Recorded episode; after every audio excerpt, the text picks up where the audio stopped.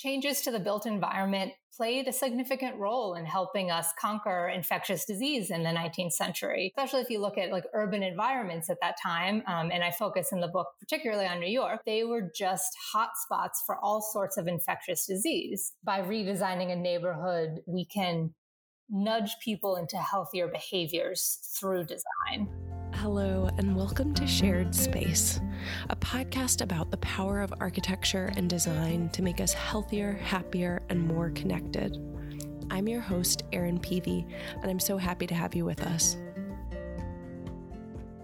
Today, I'm talking with award winning science journalist and author Emily Anthes. Emily's work has appeared in the New York Times, The New Yorker, The Atlantic, Wired, Nature, and what feels like a who's who list of brilliant writers. Emily has a master's in science from MIT and a bachelor's degree in the history of science and medicine from Yale. I did not know that degree existed, but I'm really thankful that it does. It was very cool. And she lives in Brooklyn with her adorable puppy and cat, who I've fallen in love with via Twitter. I'm just really excited to have her here because of the multiple books that she's published. Her most recent one is a serious gym, and my version is seriously covered in highlights and notes and chocked full of aha moments and laughs. And I am really excited to be able to share this with our listeners. Um, and it really is the best research, the way that you merge research and stories on how the design of our built environment shape our lives and our health.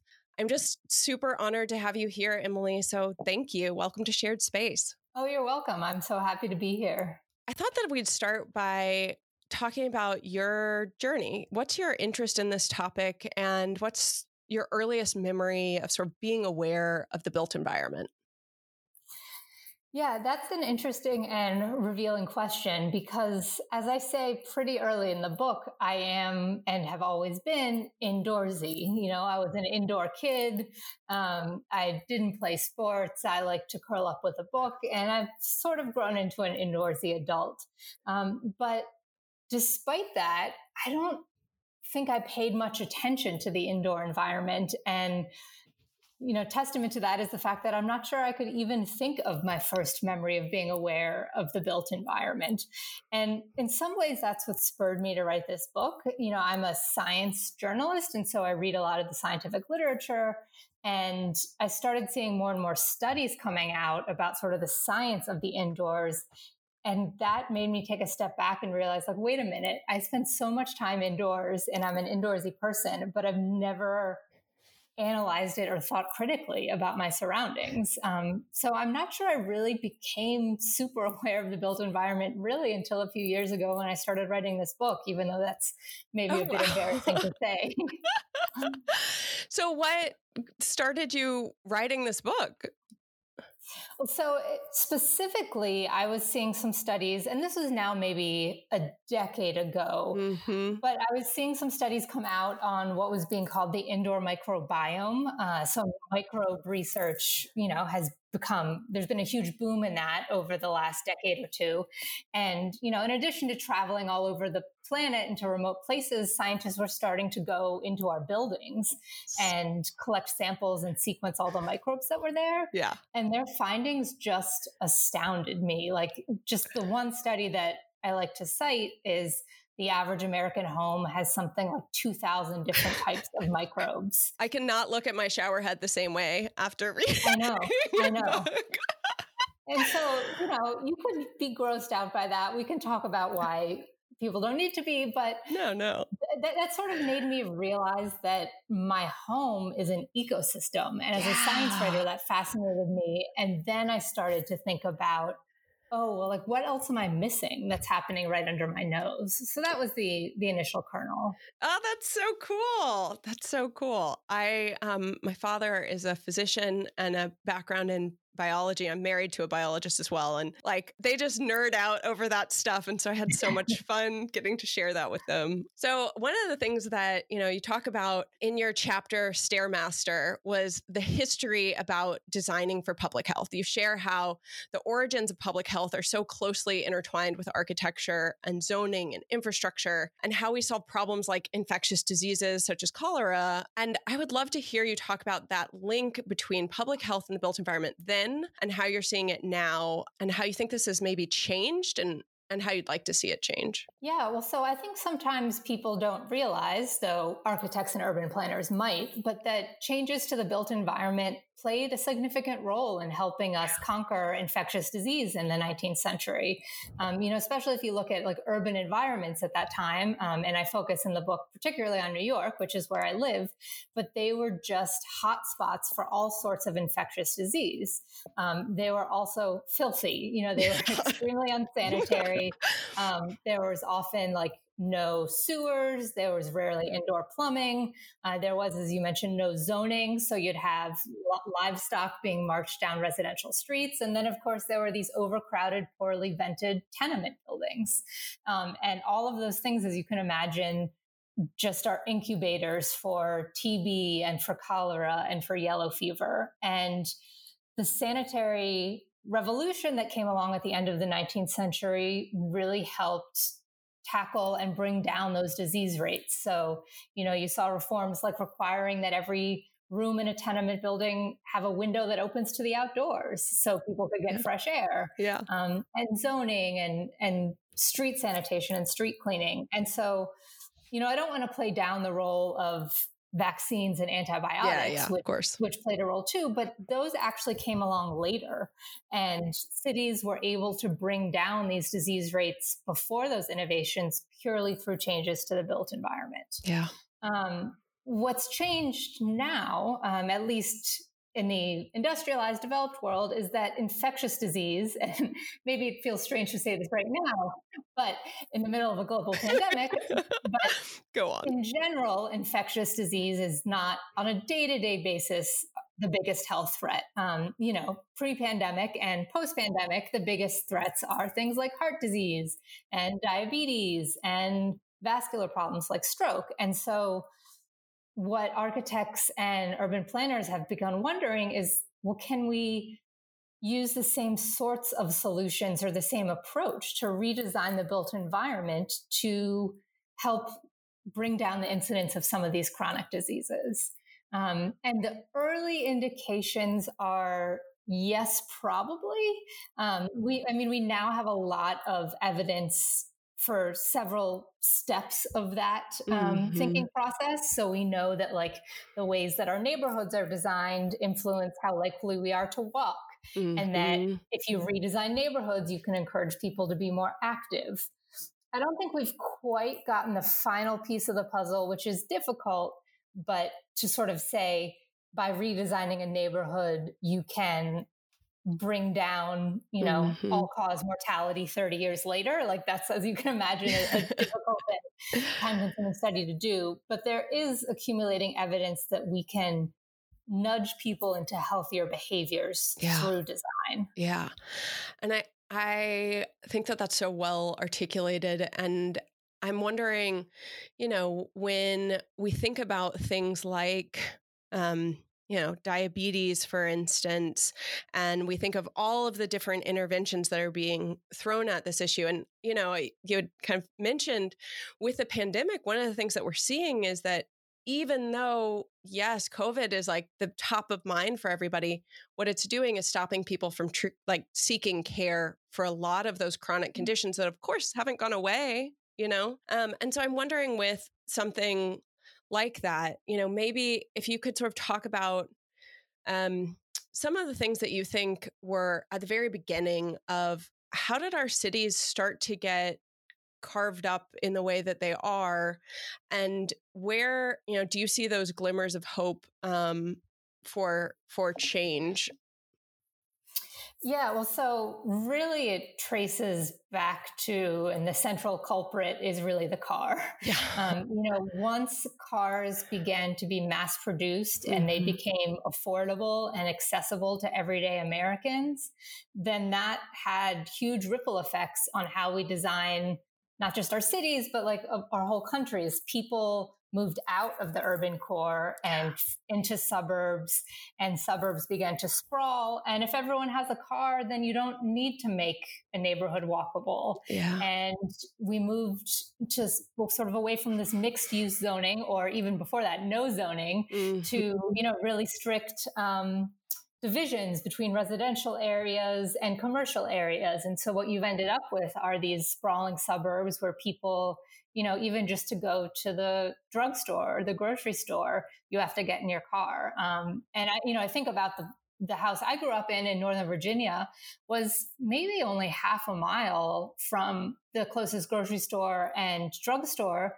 But because it was across this really busy road that had no crosswalks or sidewalks, you could never walk there, even if you wanted to. Um, and so those sorts of decisions have really sort of designed physical movement out of our neighborhoods. And that's had a lot of ripple effects. Yeah. And I, I think one of the things that people don't even realize about that um, is that, you know, we're seeing it in these you know chronic conditions like we just mentioned diabetes and heart disease but it, those are also linked to loneliness and the idea that you know when you're out walking you're able to interact with more people you're able to feel more connected to your community and that idea of you know you pull into your driveway maybe pull into your garage and walk into your house you miss that connection and I, i'm really hopeful that that's a silver lining of what's happening right now for people to realize the power of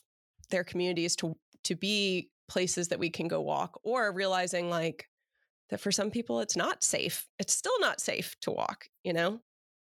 Yeah and i actually i forgot to address that part of your question but you know there uh, it's interesting what's happening now with the pandemic. I think even before that was happening you were starting to see cities around the world sort of rethink like well, can we prioritize pedestrians over cars and how can we shift the balance back?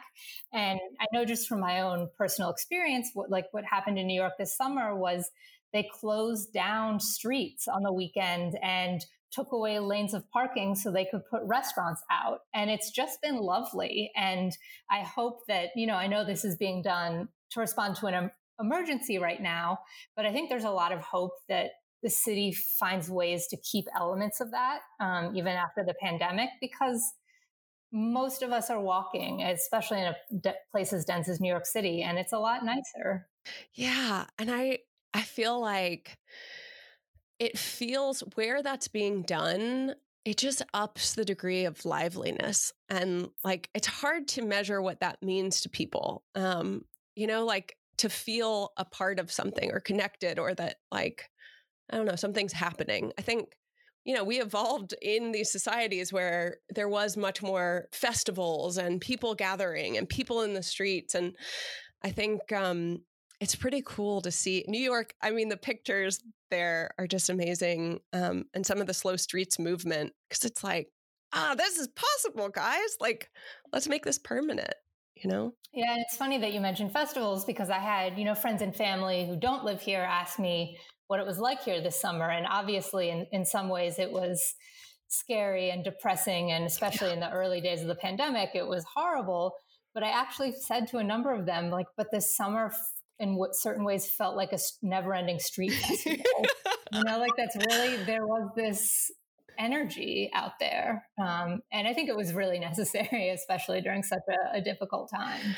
Oh, that gives me goosebumps. I love that. So, when we talk about, you know, in your chapter, Full Spectrum, I think you do a great job of talking about sort of this intersection between universal design and the ways that we're thinking about designing for all and how designers, developers, property owners have traditionally focused on universal design or accessible design as just people that need wheelchairs. Um, but they haven't focused as much on those less visible differences. And I'd love for you to be able to share a few examples of what you think is the path to a more inclusive and universal design. Yeah, I mean, that's exactly right. So, I mean, to be clear, there's still a long way to go with even basic wheelchair oh accessibility. Oh God, like yes. we're, we're not even close to yes. um, good, having good that, point. that fixed. Yeah. Um, but there's been even less attention paid to autistic adults or yeah. people with PTSD or yeah. um, ADHD, epilepsy, migraines. All of those conditions and, and disabilities can affect how we process and behave in the built environment. Yeah. And, you know, what's interesting is it starts to become difficult if you think about like, well, there's so many different people and so many different sensitivities they might have. Like, how can we possibly design for wheelchairs and for autism and for ADHD? And that's just not possible. But what's interesting is that good design for people with these conditions is often the same as just good design. And so you can think about someone with autism or someone with migraines or PTSD being essentially unable to tolerate some of the bad environments that we've created, whether that's too noisy or too distracting or glare or not good sight lines. So all of those things are things that I think all building occupants yeah. would be happy to see go away. And, you know, the, the, classic example, which I'm sure listeners, some listeners are familiar with, you know, is curb cuts, which yes. were created for people in wheelchairs, but it turns out it's made it easier if you have a bike or a scooter or a stroller or a grocery cart. Um, so thinking about ways in which special populations might be sensitive to bad design can actually guide us to creating environments that are better for everyone. Yeah, well said. I I love that part about you know they're just less able to tolerate it. And you know, I think of um seniors, we think about, you know, the silver tsunami and how many people are going to be above the age of 65 very soon. And um, you know, one of the things you've mentioned curb cuts. One of the other, you know, benefits is that for seniors, stepping off of many curbs is dangerous. And we just don't think about that. And that this has been able to make it safer for them to go on a walk, to cross the street, to, you know, live an engaged life. Yeah. I mean, and that has to do even with just sort of like how appealing and friendly is a certain environment. You know, like there's some interesting research coming out at the neighborhood level of like, if you spruce up vacant lots and remove litter from streets, then that actually draws people out of their homes where not only do they get access to fresh air and nature, but they engage with their neighbors and this sense of community forms. And I don't think that's, you know, conscious decisions necessarily that people are making, but their behavior is being shaped by the quality of the built environment. Yeah, no, very well said. Um, so, you know, if we think about specifically taking like a microcosm of that and looking at the office design specifically um, i think about how you know a lot of times we've been designing for connection and kind of seeing this backfire a little bit um, and with this rise of the open office in part to you know foster social interaction and teamwork um, can you talk about some of the research that you did around how this is backfiring and and maybe why it may be causing people to be more socially withdrawn? Yeah so i think it helps to tease some of that apart a little bit. So like there is evidence that and here especially like in an office environment that despite things like slack and you know all sorts of other electronic tools we now have that face-to-face interactions really remain the gold standard. Um, workplace teams are more cohesive and they perform better when they have more face-to-face interactions. So that's absolutely true but then the question is like, does an open, is an open office really the best way to foster these interactions? And I think there's some reason to doubt that. Uh, I mean, I will say that the research here is a bit contradictory. Yeah. Um, but I talk about a pretty compelling study that was recently done on a major corporation that moved from closed offices to an open office explicitly to promote interaction and collaboration. Mm-hmm. And what they actually found was after that redesign, face to face communication plummeted in this office mm-hmm. and it was mm-hmm. replaced by digital communication. So, you know, both instant messages and emails. Yeah. And there are a couple of reasons that might be. I mean, you can imagine if you're in this huge open space with everyone working quietly, like you don't want to be the one person like speaking out loud. You might worry that you're disturbing other people in the office. You might be worried you don't have privacy. Mm-hmm. And if you mm-hmm. want to have a private conversation without being overheard or bothering someone, you take that to instant message. Um, mm-hmm. Um, so by taking away those things that we need, like personal space and privacy, you're actually driving people more online and away from face to face interaction. Yeah. Um, not all studies have found that, but um, there's accumulating evidence that that open offices can backfire in that way. Yeah, I I think a lot about you know the understanding of group dynamics and that a lot of that may have to do with the scale like how how many people are you able to see at once? How well do you know those people? How much time are you spending with them? You know not to mention are there things like conference rooms or little spaces that you guys can go into to have those kind of conversations? And all of those layers i used to actually study this topic in healthcare environments because you know mm. team collaboration is essential and yeah the ability to be able to see one another is really important and can help to to foster that but does that just mean that it needs to be an open sea where there's no private because that because to your point about PTSD or you know any sort of trauma informed design and right now i think a lot of people are going through you know different forms of trauma like we cannot just have full exposure all the time. Our, our, our makeup is not to be comfortable with our back exposed to a bunch of strangers or, you know, people walking by. Well, and that does have implications for infectious disease spread as well. You know, like even before the pandemic, there were studies showing that people who worked in open offices took more sick days. And you can imagine why that would be. You know, if you don't have walls to separate you from someone who might be sick, you might be more likely to get it. And there's been a lot of talk about open offices now in our pandemic era and, you know, whether maybe we've gone too far in removing walls and barriers. So, um, when you start to think about like all of these things kind of merging into uh, you know you talk about active design and inclusive design and design for social connection where you had mentioned a little bit about like seeing those synergies like it's all just in good design. Could you maybe share what you see as that? Yeah i mean so there's sort of two different points here that might seem contradictory but are, are i think are not actually contradictory. Um, so the first is that like there is no such thing as one size fits all design. Yes. Um, we all have different needs and sensitivities, and even individuals like your own needs might change or often change throughout the course of the day. You probably want to be somewhere, maybe not right now, but when there's not a pandemic, where you're like surrounded by people and energized for part of the day, and then retreat to a quiet, you know, more meditative space later on. Yeah. Um, but that said, there are a bunch of principles that scientists have discovered that seem to be pretty broadly good for everyone in seemingly nearly every circumstance that sort of speak to our deep needs as humans. Yeah. Um, one of which is, you know, to connect with nature.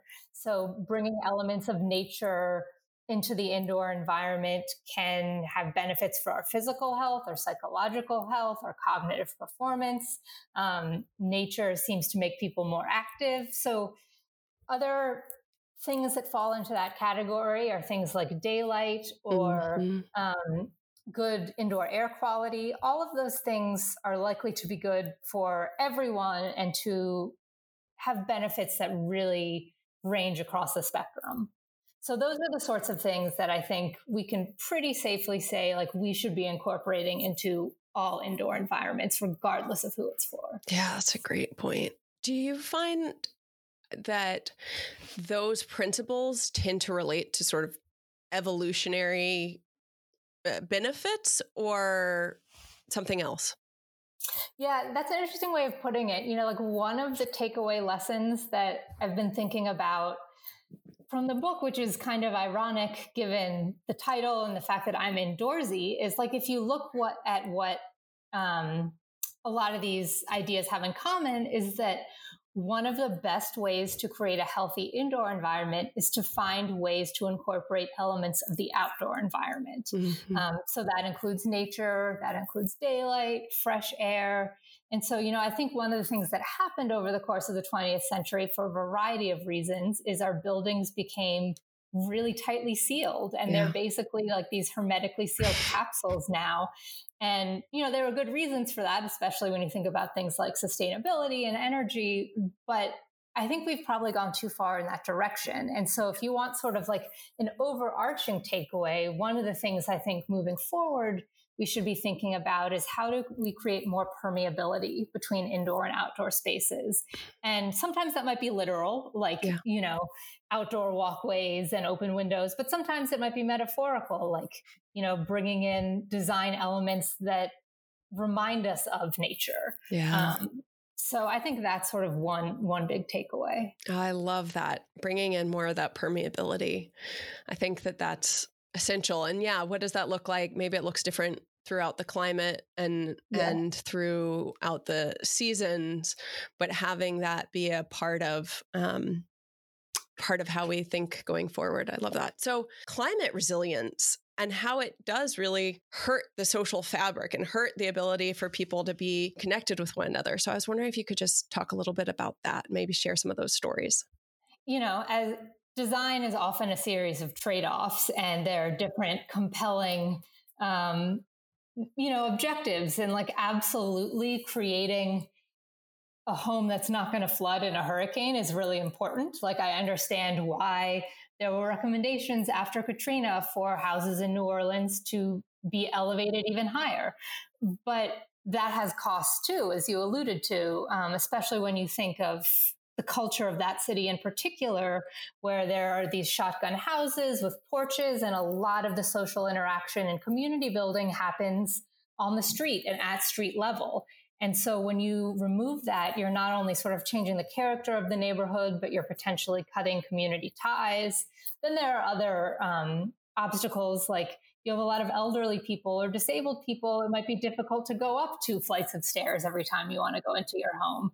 Um, so these sorts of challenges and drawbacks uh, spurred one engineer that I feature in the book. Her name's Elizabeth English, to try to think about like, well, what are some other solutions? Um, and there are a variety of them. Um, it's not that hers is necessarily the best one, but she came up with, by studying some other communities that had already done this, a way to essentially amphibiate those traditional homes in New Orleans. So essentially, what you're doing is creating a home that rests on the ground, but it has buoyancy blocks underneath. And if there's a flood, the house can float up on the surface of the water. And when the waters recede, it sort of lowers itself back down.